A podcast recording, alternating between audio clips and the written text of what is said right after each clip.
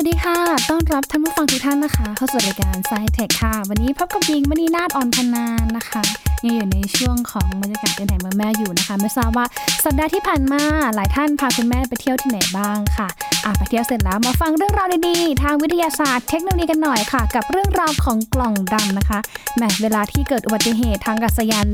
ทุกครั้งเนี่ยก็มักจะมีการถามหาถึงกล่องดำว่าจริงๆแล้วเนี่ยกล่องดำสำคัญอย่างไร และมีที่มาอย่างไรติดตามได้ใน Science Tech ค่ะ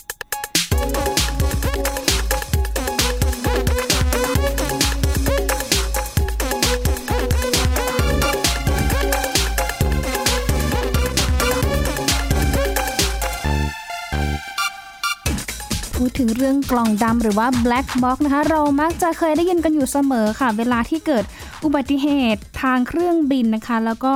มักจะมีหลายคนเนี่ยนะคะอาจจะมีการตั้งคำถามว่า เอ๊ะทำไมเวลาที่เกิดเหตุการณ์แบบนี้เนี่ยนะคะทำไมถึงต้องมีการถามหากล่องดำแล้วจริงๆแล้วเนี่ย กล่องดำเนี่ยมีความสำคัญมากขนาดไหน และถ้าเจอกล่องดำแล้วเนี่ยจะช่วยหาสาเหตุของการเกิดอุบัติเหตุในแต่ละครั้งยังไงบ้างค่ะ พูดคุยเพิ่มเติมกับอาจารย์ พงศกรสายเพชรนะคะ สวัสดีค่ะอาจารย์คะสวัสดีครับ คุณหญิงครับ สวัสดีครับค่ะท่านผู้ชมและผู้ฟังครับ ค่ะ กล่องดำ black box ค่ะอาจารย์คะเวลาที่เราได้ยินข่าวเกี่ยวกับเรื่องของเหตุการณ์ต่างๆ ที่เกิดขึ้นกับเครื่องบินนะคะแล้วก็หน่วยงานที่เกี่ยวข้องโดยเฉพาะเรื่องของการสืบสวนสอบสวนเนี่ยเขาก็มักจะถามหาเรื่องของกล่องดำเอาเข้าจริงๆแล้วเนี่ยกล่องดำมันมีความสำคัญยังไงบ้างกับเหตุการณ์ของอากาศยานนะคะ ครับกล่องดำเนี่ยมันเป็น อุปกรณ์ที่เก็บข้อมูลการบินทั้งหลายนะครับ เช่นว่าเครื่องบินตอนนี้อยู่ที่ความสูงเท่าไหร่บินที่ความเร็วที่ไหน แล้วก็หัวหัวเครื่องบินเนี่ยชี้ไปทางไหนต่างๆนะครับ เพราะมีเก็บเยอะมาก เก็บข้อมูลเหล่านี้เยอะมาก แล้วก็มีเก็บเสียงในที่นักบินพูดคุยด้วยมันก็เป็นหลักฐานในการเอ่อว่าว่าตอนที่เกิดอุบัติเหตุเนี่ย มันสภาพของเครื่องบินแล้วก็เอ่อแล้วก็สภาพของนักบินต่างๆเป็นอย่างไรอะครับ มันก็เลยเป็นตัวเก็บข้อมูล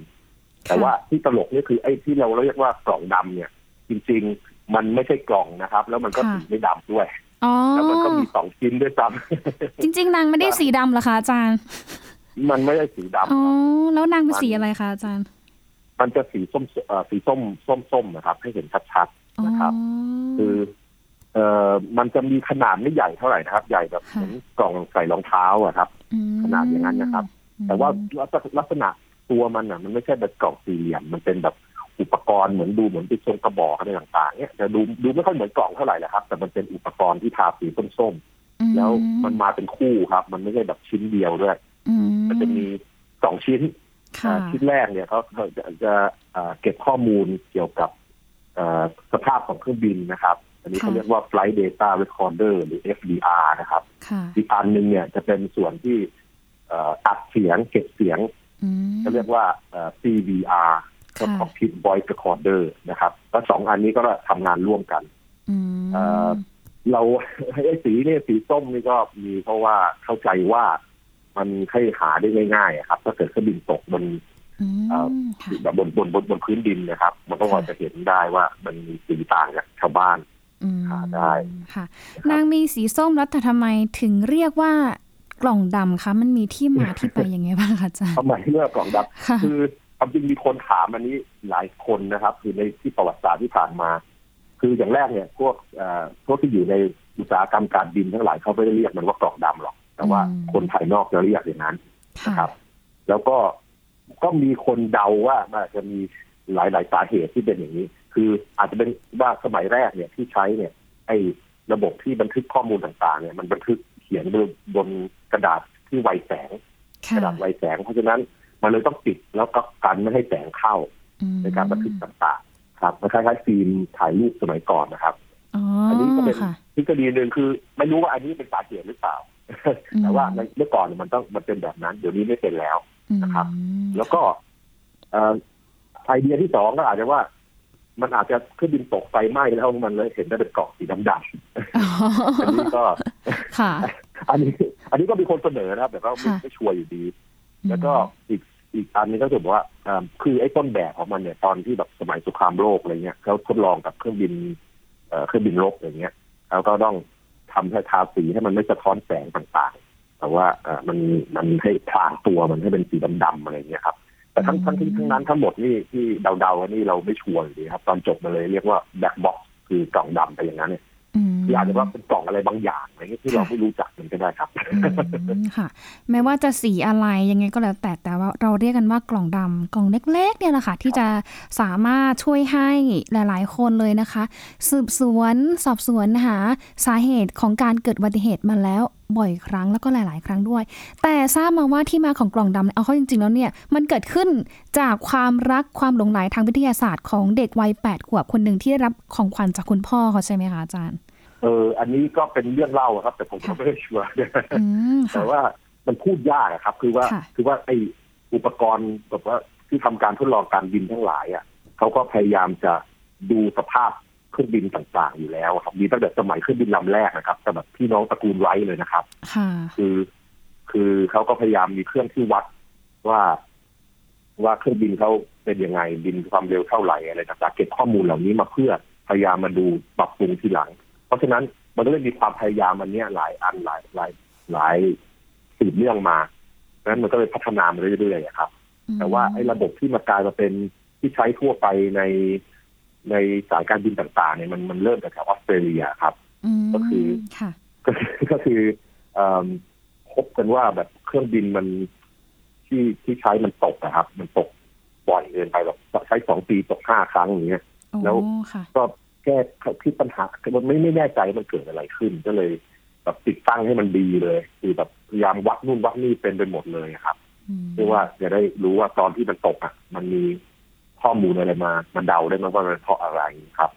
มอันนี้คือ คือ แล้วแล้วในที่สุดพอมันเป็นไอเดียที่ดีมันก็เลย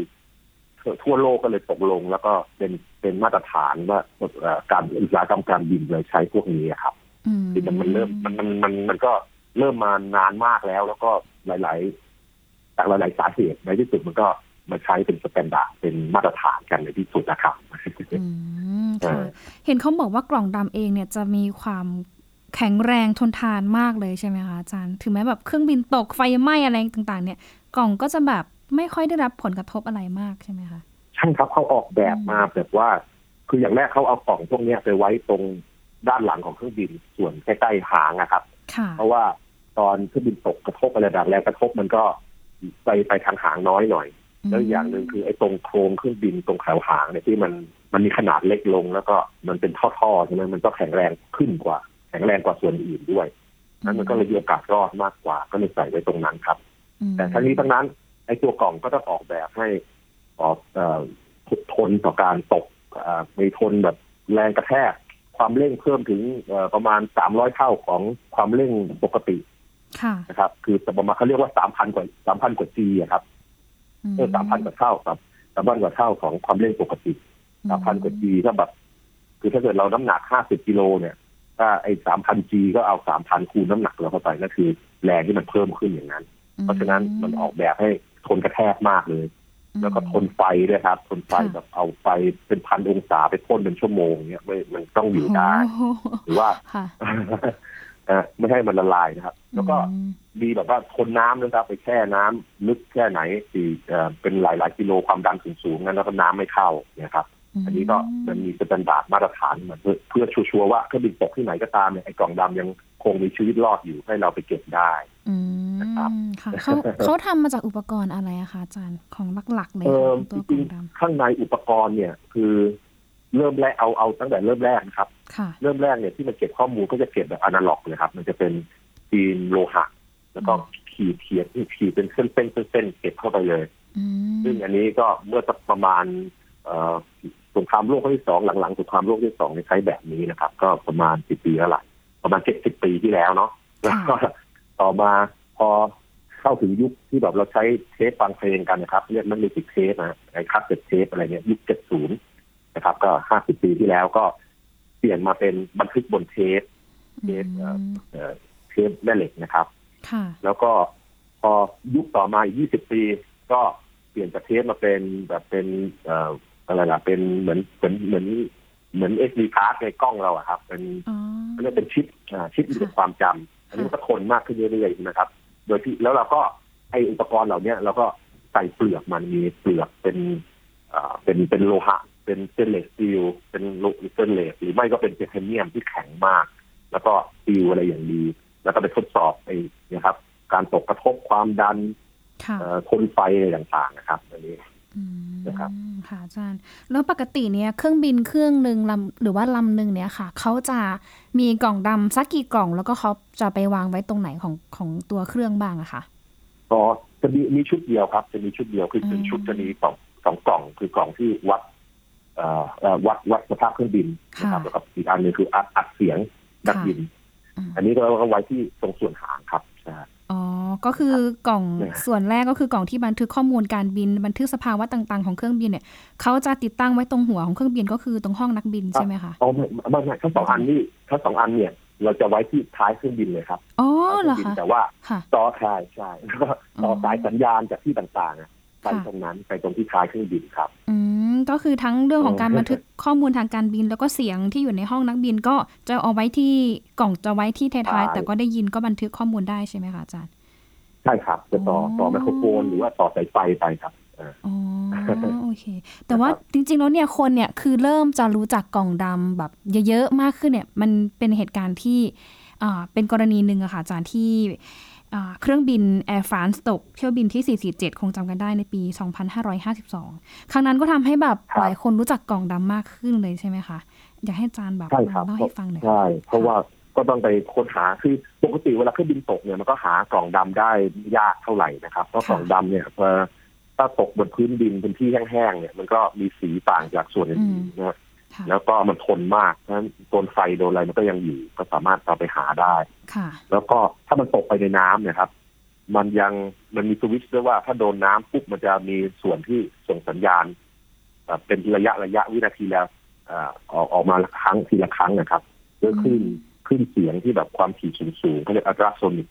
คือค่ะคนไม่ได้ยินแต่ว่า ถ้าใช้ไอ้ระบบโซน่าหรืออะไรเป็นลากลากๆแถวๆนั้นจะได้ยินมันเราจะรู้ว่ามันอยู่แถวไหน แล้วไอ้อุปกรณ์เหล่านี้มันออกแบบให้อยู่ในน้ำได้ลึกถึงประมาณสามสี่กิโลเมตร เพราะฉะนั้นเอ่อถ้าเกิดเรารู้ว่าคร่าวๆว่าเครื่องบินตกอยู่แถวไหนในน้ำเนี่ย แล้วเราเราก็เอาตัวรับสัญญาณเสียง infrasonic ไปไปไว้ไว้แถวๆนั้น ก็จะเริ่มรู้ว่าอยู่แถวไหน ก็จะหาได้ เพราะฉะนั้นส่วนใหญ่มันจะ ถ้ารู้ว่าตกแถวไหนก็จะหาออกมาได้แล้วเราก็จะรู้ว่าเกิดอะไรขึ้นบนเครื่องอ๋อแต่ว่าไอ้เคสค่ะดังๆเนี่ยคือเคสที่มันหายากคือคือค่ะคืออยู่มัน มันหาไม่เจอครับบางทีมันใช้เวลาค่ะตั้งเอ่อสองปีหลังจากตกอย่างเงี้ยนะครับอืมคือบางทีไม่เจอเลย แต่แต่อย่างแอร์ฟรานซ์ที่เป็นสองปีหลังจากตกค่ะก็พอเจอก็เลย เอาข้อมูลก็ยังอยู่ครบ แล้วค่ะพอเอาเข้าไปเนี่ย ก็เอาไอ้ส่วนที่บันทึกไอ้ส่วนบันทึกข้อมูลการบินเนี่ยมเอาไอ้ตัวเลขต่างๆ เนี่ยไปใส่ในเอ่อเอ่อโปรแกรมเรียกว่า Flight Simulator ครับ คือ ถ้าเคยเคยเล่นเกมขับเครื่องบินอย่างเงี้ยครับค่ะมันก็จะมีเราสามารถขับเครื่องบินได้ใช่ไหมครับเรามีจอยสติ๊กแล้วขับไปขับมาค่ะแต่ที่ในที่นี้เขาจะเอาข้อมูลที่เก็บในกล่องดำมาป้อนแทนจอยสติ๊กเราอ๋อแล้วเราก็จะมีเครื่องบินบินยังไงยังไงดูลักษณะการบินอ่าหัวมันเชิดอะไรผิดปกติยังไงหรือเปล่า แล้วก็เล่นเสียงไปพร้อมๆกันด้วยเพราะฉะนั้นคนก็สามารถเอาเอ่อมาดูแล้วก็สืบสืบสวนสอบสวนได้ว่ามันเกิดอะไรตอนนั้นโอ้ยในที่สุดเราก็จะรู้ถึงสาเหตุที่เครื่องบินมันตกครับอ๋อ เหมือนกับเอาเหมือนความทรงจำก่อนเกิดเหตุการณ์อะเอามาฉายให้ดูอีกรอบหนึ่งว่ามันเกิดอะไรขึ้นเลยนะคะอาจารย์อารมณ์ประมาณใช่นั้นใช่เหมือนอย่างนั้นเลยใช่อ๋อค่ะมันเนี่ยสอดคล้องกับที่อาจารย์เล่าเลยว่าก็เคสของแอร์ฟานที่เขาตกอะค่ะ ตกประมาณวันที่หนึ่งมิถุนาที่มหาสมุทรคแอรับตแลนติก เหมือนตอนแรกเขายังครับหาซากไม่เจออะไรเงี้ยแล้วก็ไม่รู้ว่าเอ้ยสาเหตุแบบเครื่องบินหายไปไหนอยู่ดีก็หายไปเลยนะคะ แล้วก็เลยทำให้คนเนี่ยเขาแบบเหมือนเขาเรียกอะไรอะ คิดว่าคิดว่านะคะ ตัวเครื่องเนี่ยอาจจะแบบเกิดเหตุร้าย อย่างเช่น โดนผู้ก่อการร้ายจี้ปล้น หรือว่ามีมิติลี้ลับ หรือว่าเกิดเรื่องราวไม่คาดคิดขึ้น คือคนก็แบบเหมือนคาดเดาไปต่างๆนานาแต่ว่าสุดท้ายเนี่ยหลังจากตกได้ประมาณ 5-6 วัน ก็ทำให้เจอซากของเครื่องบิน แล้วก็ครับโอ้ เป็นเรื่องที่น่าเศร้ามากคือแบบครับเจอศพผู้โดยสารเสียชีวิตทั้งหมดทั้งลูกเรือและผู้โดยสารก็กัปตัน 228 คนด้วยนะคะ แล้วก็สุดท้ายแล้วเนี่ยก็มาเจอกล่องดำที่เขาส่งสัญญาณตามโซน่าอย่างที่อาจารย์บอกเลยนะคะ คือมันอยู่ใต้ใต้ก้นทะเลลึกประมาณ 1 กิโลเมตร แล้วก็ทำให้รู้ว่า อ๋อที่มันเกิดเหตุการณ์แอร์ฟรานซ์ตกก็คือ นักบินเจอสภาพอากาศที่เลวร้ายก็เลยทำให้เกิดอุบัติเหตุอันนี้ขึ้นมาอะไรอย่างเงี้ยค่ะ ก็เลยโอ้โหใช่ใช่อืมใช่ครับก็เลย แล้วทำแล้วอีกเคสหนึ่งที่ค่ะที่นี่คือที่ที่น่าสนใจก็มีเคสที่เอ่อหลังที่มีการก่อการร้ายที่อเมริกาครับ ที่เอามีเครื่องบินไปชนตึกค่ะนะตึกเวิลด์เทรดของเขาอะครับค่ะแล้วต่อมาอีกไม่กี่เดือนมันก็มีเครื่องบินตกในนิวยอร์กอีกอันหนึ่งอืมก็อยู่ๆก็ตกตุ้มลงมาเขาก็เลยไม่แน่ใจว่ามันเป็นการต่อการร้ายหรือเปล่า ก็ในที่สุดก็เอากล่องดำนี้มาดูครับ แล้วก็พบว่า เออคือคือตอนตอนที่เกิดเหตุเนี่ยเขาเห็นอยู่ๆไอ้ ไอ้หางเสือของเครื่องบินเนี่ยมันหลุดออกไปอยู่มันหลุดปุ๊บออกไปแล้วก็บินก็ตกลงมาเลยค่ะเออแล้วพอมาดูกล่องดำเนี่ยเอ้าเอ๊ะมันเป็นการวางระเบิดอะไรหรือเปล่าเนี่ยแล้วสงสัยพอมาดูจริงๆแล้วพบว่า เครื่องบินมันบินตามเครื่องบินใหญ่อีกลำหนึ่งแล้วมันก็โดนเอ่อกระแสเอ่อกระแสลมจากเครื่องบินลำใหญ่เนี่ยทำให้อากาศมันแปรปรวน มันก็แกว่งไปแกว่งมาใช่ไหมครับค่ะแล้วก็นักบินที่เครื่องบินผู้ช่วยเขาประสบการณ์อาจจะน้อยอะไรเงี้ยก็พยายามแก้โดยการตับใช้หางเสือตัค่ะบเลี้ยวไปเลี้ยวมาแทนที่จะใช้แบบอย่างอื่นครับปีกขยับทั้งตัวทั้งเครื่องบินเงี้ย มันก็เลยแบบไปทำให้ไอ้ตรงหางเสือมันรับแรงกดแรงอะไรเยอะไปแล้วมันหลุดไปเลย มันก็เลยตก อันนี้ก็ พบว่ามันไม่ใช่การก่อการร้ายแต่ว่าเป็นการขับการขับขับผิดพลาดครับอืนะมเป็นการตัดสินใจที่ครับผิดพลาดด้วยเนาะแต่อย่างใช่น้อยอย่างที่เคสที่อาจารย์เล่าคือคืออย่างน้อยเนี่ยกล่องดำก็สามารถที่จะนำมาเป็น case study ให้กับนักบินท่านอื่นๆด้วย ถ้าเกิดว่าเจอเหตุการณ์แบบนี้เราสามารถที่จะมีแนวทางในการตัดสินใจยังไงบ้างด้วยเนาะอาจารย์ ใช่ครับใช่อืมก็คือเป็นตัวเทรนของนักนักบินด้วย แล้วก็มีข้อมูลสำหรับผู้ผลิตเครื่องบินผู้เอ่อมาให้บริการต่างๆ ว่ามันมีเอ่อ สิ่งที่ต้องระวังอะไรอย่างไรครับ อืมค่ะอาจารย์ แล้วก็เอ่อมีมีอีกอย่างที่ผมอยากเล่าคือค่ะไอ้กล่องดำเนี่ยก็เริ่มมีเทคโนโลยีที่แบบว่าเขาเริ่มมีคนคิดว่าอาจจะทำให้มันดีขึ้นค่ะคือตอนนี้เวลาเราจะหาข้อมูลอะไรต่างๆ เนี่ย เราต้องไปเก็บกล่องดำมาใช่ไหมครับค่ะอันนี้ในยุคเนี้ยเดี๋ยวนี้เราก็สามารถ stream อะไรข้อมูลผ่านอินเทอร์เน็ตผ่านอะไรได้เนี่ยใช่ไหมอืมก็เลยมีคนคิดว่า ทำไมเราไม่เอาข้อมูลทั้งหลายเนี่ยที่วัดวัดวัดเนี่ยแทนที่จะเก็บไว้ในกล่องดำก็ส่งมาผ่านอินเทอร์เน็ตเลย แล้วไปเก็บสักที่หนึ่งข้างนอกเลยเพราะฉะนั้นเอ่อมันมันพูดกันมากขึ้นเรื่องนี้เพราะว่าสักสักห้าปีที่แล้วจำได้ว่าเครื่องของเอ่อมาเลเซียครับมาเลเซียAirlines ค่ะ MH สามเจ็ดศูนย์บินบินแล้วก็หายไปเลยครับจำได้ไหมครับจำได้ถึงตอนนี้ก็ยังไม่หายังไม่เจอเลยค่ะใช่ยังไม่เจออะไรเลย ไม่เจอ ไม่รู้ด้วยซ้ำว่ามันตกตรงไหนอะไรอย่างเงี้ยเขาเขาสงสัยว่าตกแถวนั้น แต่ว่ามันก็ หากล่องดำไม่เจอด้วย เพราะว่ากล่องดำมันก็มีอายุของมันที่แบบว่าจมน้ำอยู่ได้สักสามสิบวันแล้วมันก็หมดแบตเตอรี่ที่จะส่งเสียงปิ้งปิ้งปิ้งเนี่ยหมดอืม มันก็เลยหาไม่เจอนะครับค่ะแต่ว่าเอิ่มก็เลยเนี่ยมีคนคิดว่าถ้าเกิดเหตุการณ์แบบเนี้ยถ้าเกิดเราแทนที่เราจะเก็บข้อมูลไว้ในกล่องในเครื่องบิน ถ้าเกิดเราสามารถส่งมันมาข้างนอกเลยผ่านอินเทอร์เน็ตผ่านอะไรเงี้ยแล้วก็เก็บไว้ที่ข้างนอกมันก็น่าจะดีกว่าอืมก็เลยเริ่มมีคนคิดว่าจะทำกัน แล้วก็ มีบริษัททำออกมาขายด้วยซ้ำตอนนี้นะฮะแต่ว่าเขายังไม่ได้ติดตั้งในเครื่องบินอะไรทั่วไปอะครับอืมเพราะตอนนี้ส่วนใหญ่ก็มีปัญหาที่ว่าเอ่อเวลาจะส่งข้อมูลจากเครื่องบินไปที่ต่างๆผ่านอินเทอร์เน็ตผ่านอะไรเนี่ย มันก็ต้องผ่านเอ่ออะไรเนี่ยดาวเทียมใช่ไหมครับค่ะหรือถ้าถ้าเกิดส่งผ่านมาที่ภาคพื้นดินเนี่ย ก็ต้องตามเสาสถานีของภาคพื้นดินเนี่ย มันก็บินมันจะส่งผ่า เวลาวิ่งผ่านมหาสมุทรอะไรไม่ได้ เพราะฉะนั้นส่วนใหญ่จะต้องบินวิ่งผ่าไปที่ดาวเทียมอีกทีหนึ่งคราวนี้ดาวเทียมที่เรามีอยู่ตอนนี้จำนวนมันก็ไม่เยอะมาก แล้วมันก็เป็นดาวเทียมประเภทอยู่ไกลๆจากโลกอาจจะแบบห่างไปสามหมื่นกิโลเมตรฉะนั้นโอ้เวลาส่งสัญญาณอะไรเนี่ย มันก็มีดีเลย์แล้วก็มีปริมาณข้อมูลที่รับได้จำกัดค่ะมันก็เลยยังดูเหมือนว่าแพงอยู่ ก็เลยยังไม่ใช้ แต่ว่าในอนาคตอันใกล้คิดว่าไม่ไม่เกินสิบปีเนี่ย เราจะมีดาวเทียมอีกเป็นร้อยเป็นพันดวงนะครับ ที่ออกจาก บริษัท SpaceX กับ Blue Origin ค่ะของบริษัทเนี่ยเขากำลังจะเอาดาวเทียมจำนวนเยอะมากๆ แล้วไปบินไม่ห่างจากโลกเท่าไหร่ ไม่กี่ร้อยกิโลเมตรจากผิวโลกอืมแล้วก็คราวนี้ก็ยังมีแบบ มันทั่วโลกเลยเต็มไปหมดเลยคราวเนี้ยอันนี้เครื่องบินก็น่าจะติดต่ออะไรกันได้เสมอแล้วในที่สุดกล่องดำก็อาจจะไม่ต้องใช้แล้วก็เพราะว่าข้อมูลก็ถูกส่งมาเลย แล้วก็มาเก็บที่ข้างนอกได้เลย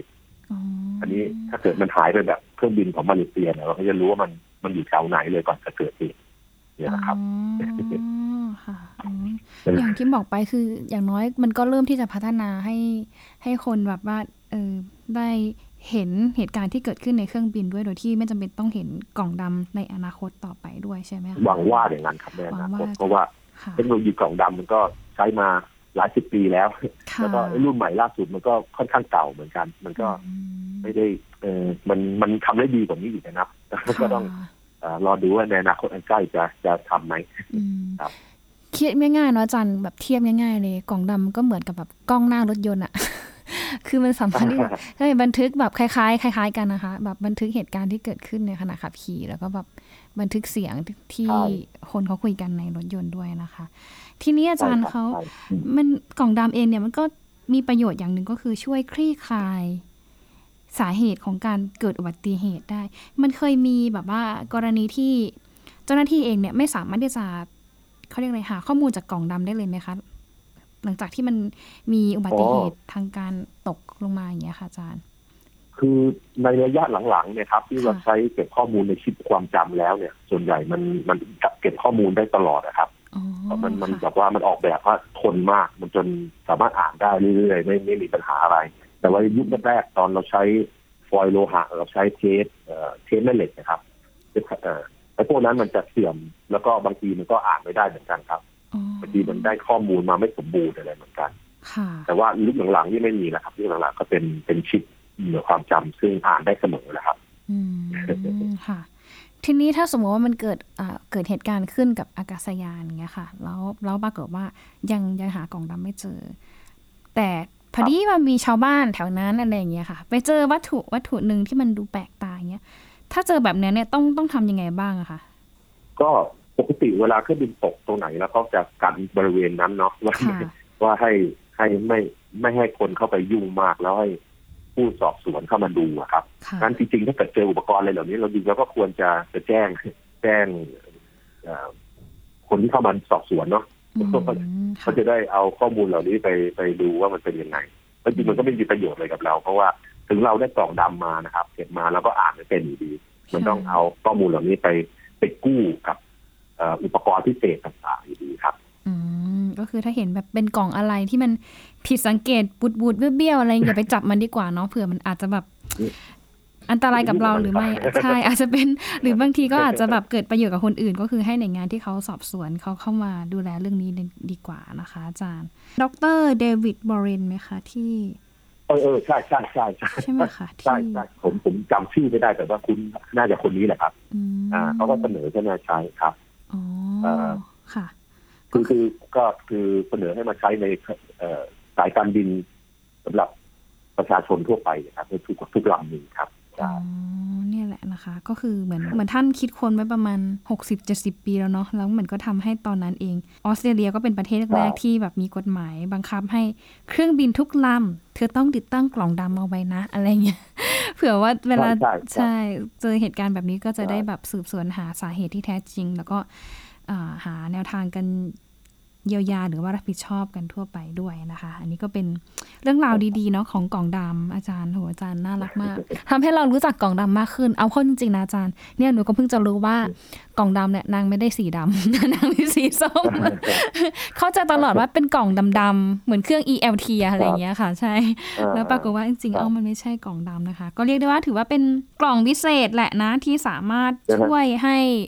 เราเนี่ยนะคะหรือว่าหน่วยงานที่เกี่ยวข้องเนี่ยทำการสืบสวนสอบสวน หาเรื่องราวที่ไปที่มาก่อนเกิดเหตุการณ์ต่างๆ ที่เกิดขึ้นกับทางอากาศยานด้วยนะเพราะว่าอย่างที่หลายๆ คนได้ดูข่าวไปนะคะว่าเกิดอุบัติเหตุกับอากาศยานครั้งนึงเนี่ยมันก็ทำมาซึ่งความสูญเสียต่างๆ มากมายเลยนะคะเพราะฉะนั้นเนี่ยกล่องดำเองก็จะเป็นอีกกล่องหนึ่งที่จะช่วยคลี่คลายคดีนะคะว่าสาเหตุหลักหรือว่าที่ไปที่มาของการเกิดอุบัติเหตุ แต่ละครั้งเนี่ยมันเกิดจากอะไร และข้อมูลจากกล่องดำนี้เองค่ะก็จะเหมือนเป็นเป็น case study ที่จะช่วยให้นักบินรุ่นต่างๆ หรือว่าคนที่สนใจทำการบินต่างๆเนี่ยได้นำเหตุการณ์แต่ละเหตุการณ์เนี่ยมาศึกษาด้วยเพื่อนำไปประกอบการตัดสินใจ เพื่อที่จะให้เกิดอุบัติเหตุ หรือว่าเกิดความเสี่ยงน้อยที่สุดในช่วงที่ทำการบินด้วยนั่นเองนะคะเอาละค่ะวันนี้ก็ได้ข้อมูลที่ครบถ้วนสมบูรณ์เลยนะคะกับเรื่องราวของกล่องดำค่ะ ก็ต้องขอบคุณอาจารย์พงศกรเป็นอย่างมากเลยนะคะ ที่มาช่วยให้ความรู้เราในวันนี้ด้วยนะคะ ขอบคุณอาจารย์มาก ๆ เลยค่ะค่ะและทั้งหมดนี้ก็คือ Science Tech นะคะเจอกันอีกครั้งหนึ่งนะคะ วันจันทร์ถึงวันศุกร์เวลา 11โมงครึ่งเจอกับยินแล้วก็ยินสลับหน้าที่กันแบบนี้ค่ะ วันนี้หมดเวลาแล้วลาไปก่อนนะคะ สวัสดีค่ะ